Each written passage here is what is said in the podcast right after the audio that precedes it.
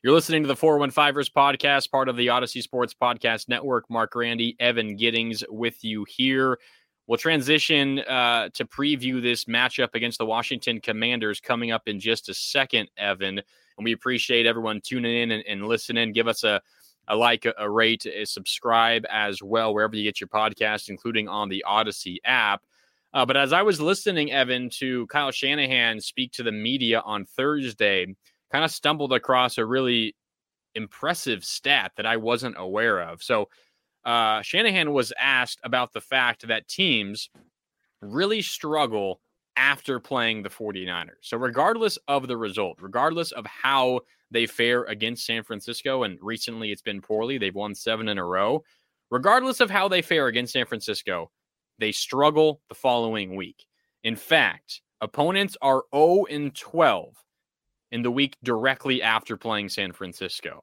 Uh, Kansas City did win their game after San Francisco, but they had a bye in between. So that one doesn't even count. This year, opponents are 0 and 12 after hmm. playing the San Francisco 49ers in that direct week. I'm going to play Kyle Shanahan's comments on this because I thought, you know, maybe it's something he wasn't quite aware of. That seems to be kind of a, a statistician or a, or, or a nerd stat that they dig deep through the schedule and figure out how it works. But Kyle Shanahan very aware of that and seem to be pretty proud of it as well. I mean, it is a record we're aware of, and it's one we think is pretty cool.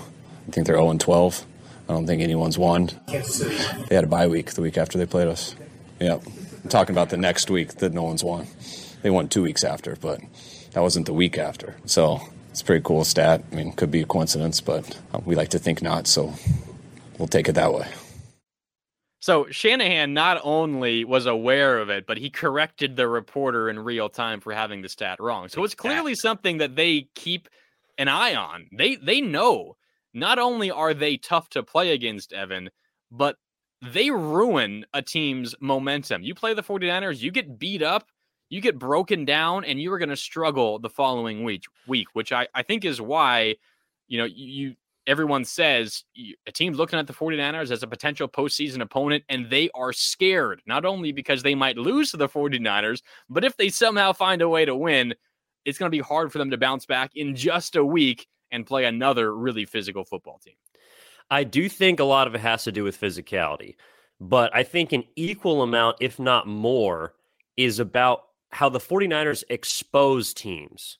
And we saw this exhibit A was the Miami Dolphins a couple of weeks ago, yeah. where DeMeco Ryans made Tua Tagovailoa's day a nightmare. And we thought, oh, well, that's you know just kind of a bad day. Tua you know he's a good quarterback, he'll bounce back. Well, the next week against the Chargers, who pretty much employed the same defensive scheme, which is press coverage, take away the middle, do whatever you can to make Tua have to go to a second and third option, and you're going to have a good chance to beat him. And lo and behold, Tagovailoa struggled in that football game. So I, I also think offensively, the Niners do a good job at figuring out how to attack teams. Now they're well equipped to do it because they have so many different weapons. But when you get an idea of, you know, how the Niners open up things offensively, how they spread teams out sideline to sideline, how they're able to you know, basically be creative in their offensive play calling, you have a twofold way to attack an opponent, in addition to, of course, them being probably beaten and battered from playing the Niners the week before. So it's not just about how they'll play rough and tumble and wear teams down to the point where I'm sure they're so they're sore, you know, 5 days after playing the 49ers, but it's also a sense of look, I would I would bet that among coordinators in this league, the golden tape right now hmm. is what the 49ers do week in and week out. Because if you can figure out how to, you know, obviously you don't have the personnel, but if you can figure out how to capture a little bit of that San Francisco magic when it comes to how the defense plays teams, how the offense attacks teams, you're probably going to have a pretty good chance of beating that opponent because it just worked. And so it's not just that the 49ers, you know, beat down teams and bruise them, but they also expose them in a way that I think is hard for a lot of teams to sort of bounce back from in just one week. I wish I picked up on this trend earlier because I, I think I, I could have made quite a bit of money off of it, Evan. I might try to tail it now, and then you know that that'll be the end of the streak. Of course, that's how it always works. But I, yeah. I did think it was funny though. Uh, yeah, Shanahan had that that extra week for the Chiefs in his back pocket, like uh-huh. immediately. Like of he course. and and I don't know. Maybe this is something that they've tracked throughout the entire season, or they just kind of noticed it after. I don't know. Let's say the second time they played the Rams or something. But you could clearly tell, like one, he's very proud, uh, and two yeah, there there are no there's no middle ground here. No, we're we're not we're not letting you sneak the Chiefs bias. It I God, I go back and forth on this guy. I can't tell if he's being condescending or if he's just whatever one purports him to be, which is, you know, a mastermind or whatever you want to call him.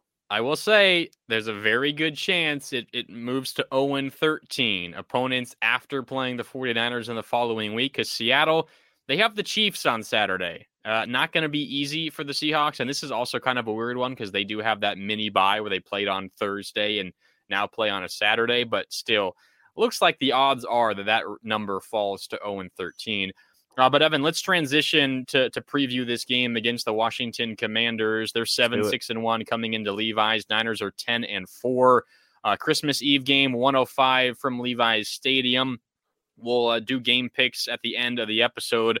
Niners right now favored by six and a half points. The over under 37 and a half. Pretty low between these two really good defenses. I think that's the story of this game, Evan. It's the fact that Washington's defense is really good. Not as good as the 49ers, but they're up there with some of the best in the NFL. The combination of Jonathan Allen and Daron Payne in the, the middle of their defensive line they're also getting Chase Young back this week. It seems like he should be full to go. He's off the injury report. Ron Rivera says he should be good to play.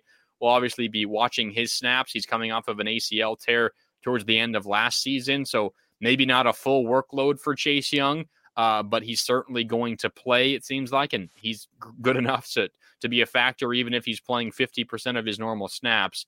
That front seven, the, the defensive line specifically, Evan, is as good as any in the NFL. They're not nearly as good in the linebacking core and defensive backfield with their corners and safeties as some of the other elite defenses. But that front four, their four down linemen, as good as any.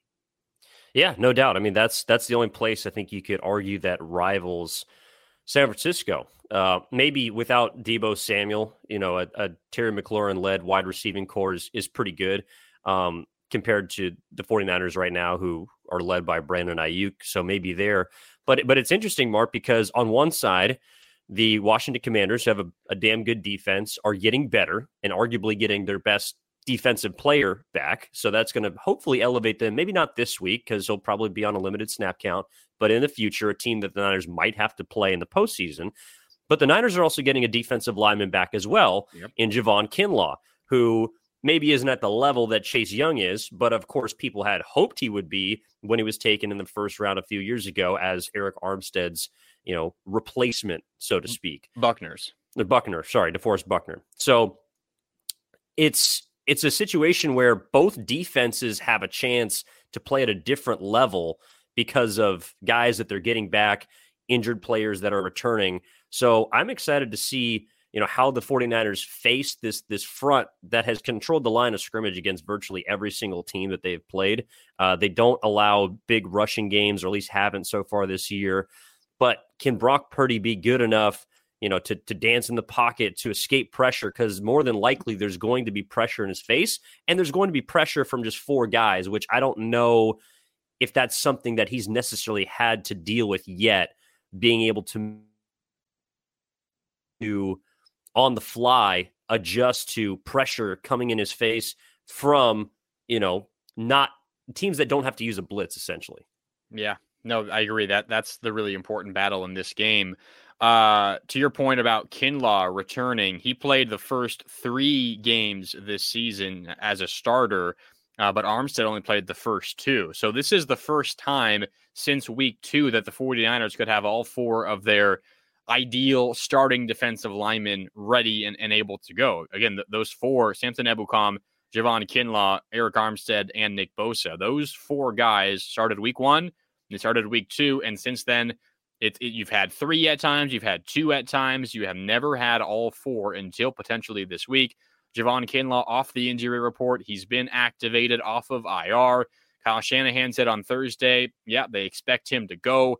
Similar story to Chase Young. I wouldn't expect him to play his normal snaps if he had been playing for, for a month or two, but it is at least another body. And the Niners have had some injuries on the defensive front. Recently, it hasn't been to starters. That's the good news, but they are not as deep at that position, at least at this point in the season, as they have been in years past. So, or pardon me, in, in weeks past. So that's going to be really important. Javon Kinlaw, along with the other starters on the defensive line. Uh, but but back to uh, the Commanders really quickly. You look at defensive tackle leaders; those are the interior parts of your defensive line.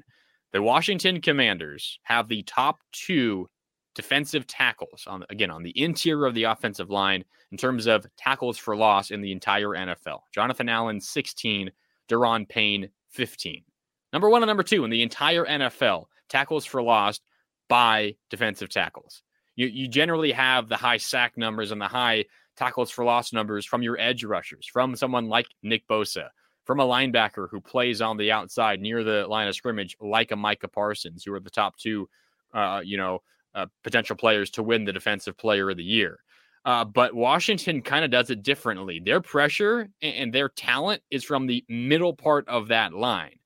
So it's a gigantic game for Aaron Banks, Jake Brendel, and Spencer Burford. The interior three of the 49ers offensive line. Again, you have Williams and McGlinchey on the tackles, but Banks, Brendel, Burford, the killer bees, as they're called. This is probably their biggest challenge of the year. You're going to get beat at times because Allen and Payne are as good as any tackle, defensive tackle in the NFL.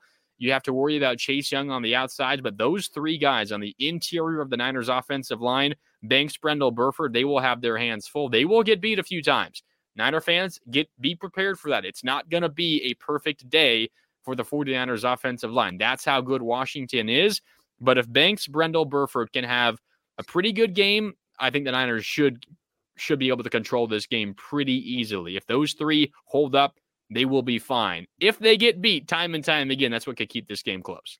Yeah, and to your point, I think that affects maybe the most important part of the Niners game plan when it comes to possessing the football and controlling the clock, and that is how Brock Purdy is going to be on third down. Um, this is a Washington team that is fourth best on third down, getting teams off the field. And that's generally we see something that the 49ers do. I mean, one of the reasons why it's hard to put up points against them, it's hard to sustain drives. And so, although Brock Purdy has been explosive, maybe not you know throwing the ball deep down the field, but being able to pick up chunk plays. Either you know last week we saw with Kittle the YAC has been obviously a big part of this offense and has continued so with Brock Purdy. But when you got Washington with two pretty quality corners on the outside, Kendall Fuller, and then Ben, a, a name that I love, uh, I believe it's Benjamin St-Juste, uh, who's a, a tall cornerback from Quebec. So you got a couple of, of quality um, physical DBs on the outside. How much separation can Brandon Aiyuk get? Can Along and Juwan get?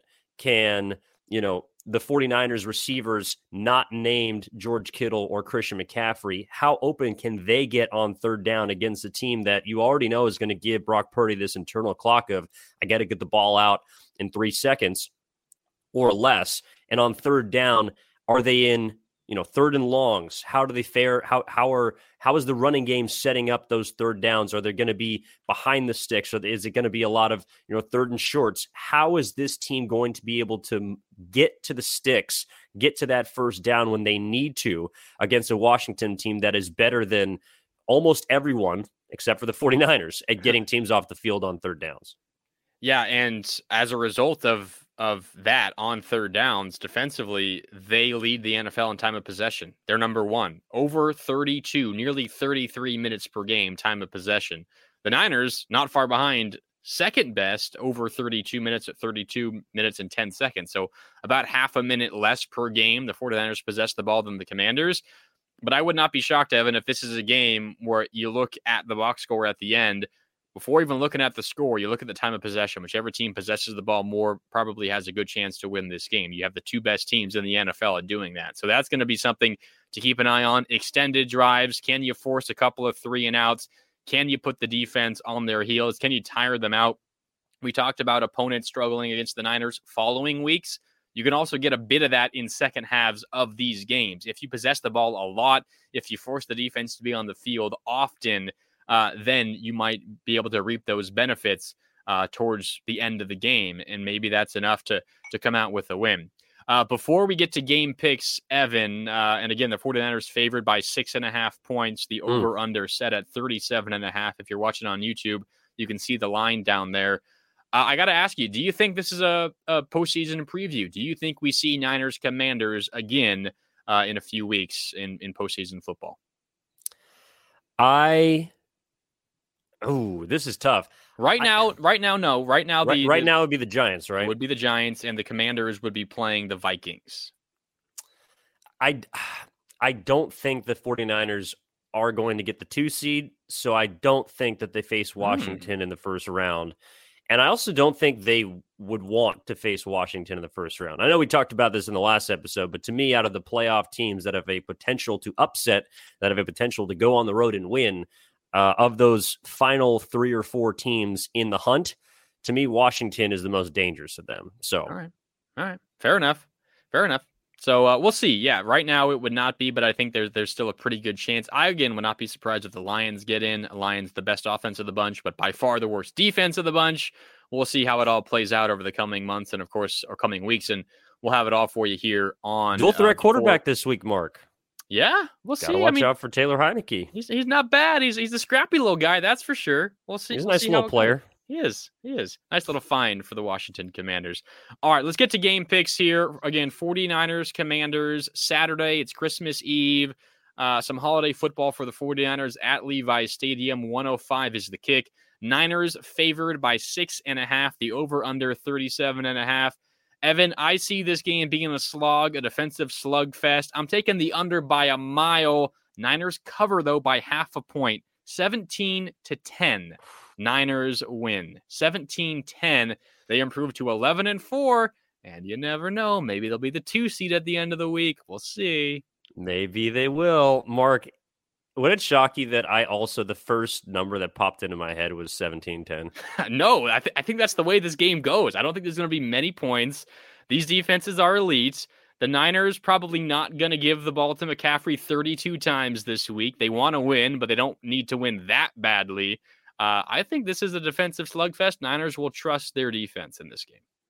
Yeah, I think they have to, and I, am the, I'm going to be curious as to how Kyle Shanahan, both and DeMeco Ryans, approaches this game when it comes to uh, load managing some of their stars. So the most interesting number coming out of this game, win or loss, to me, will be snap count.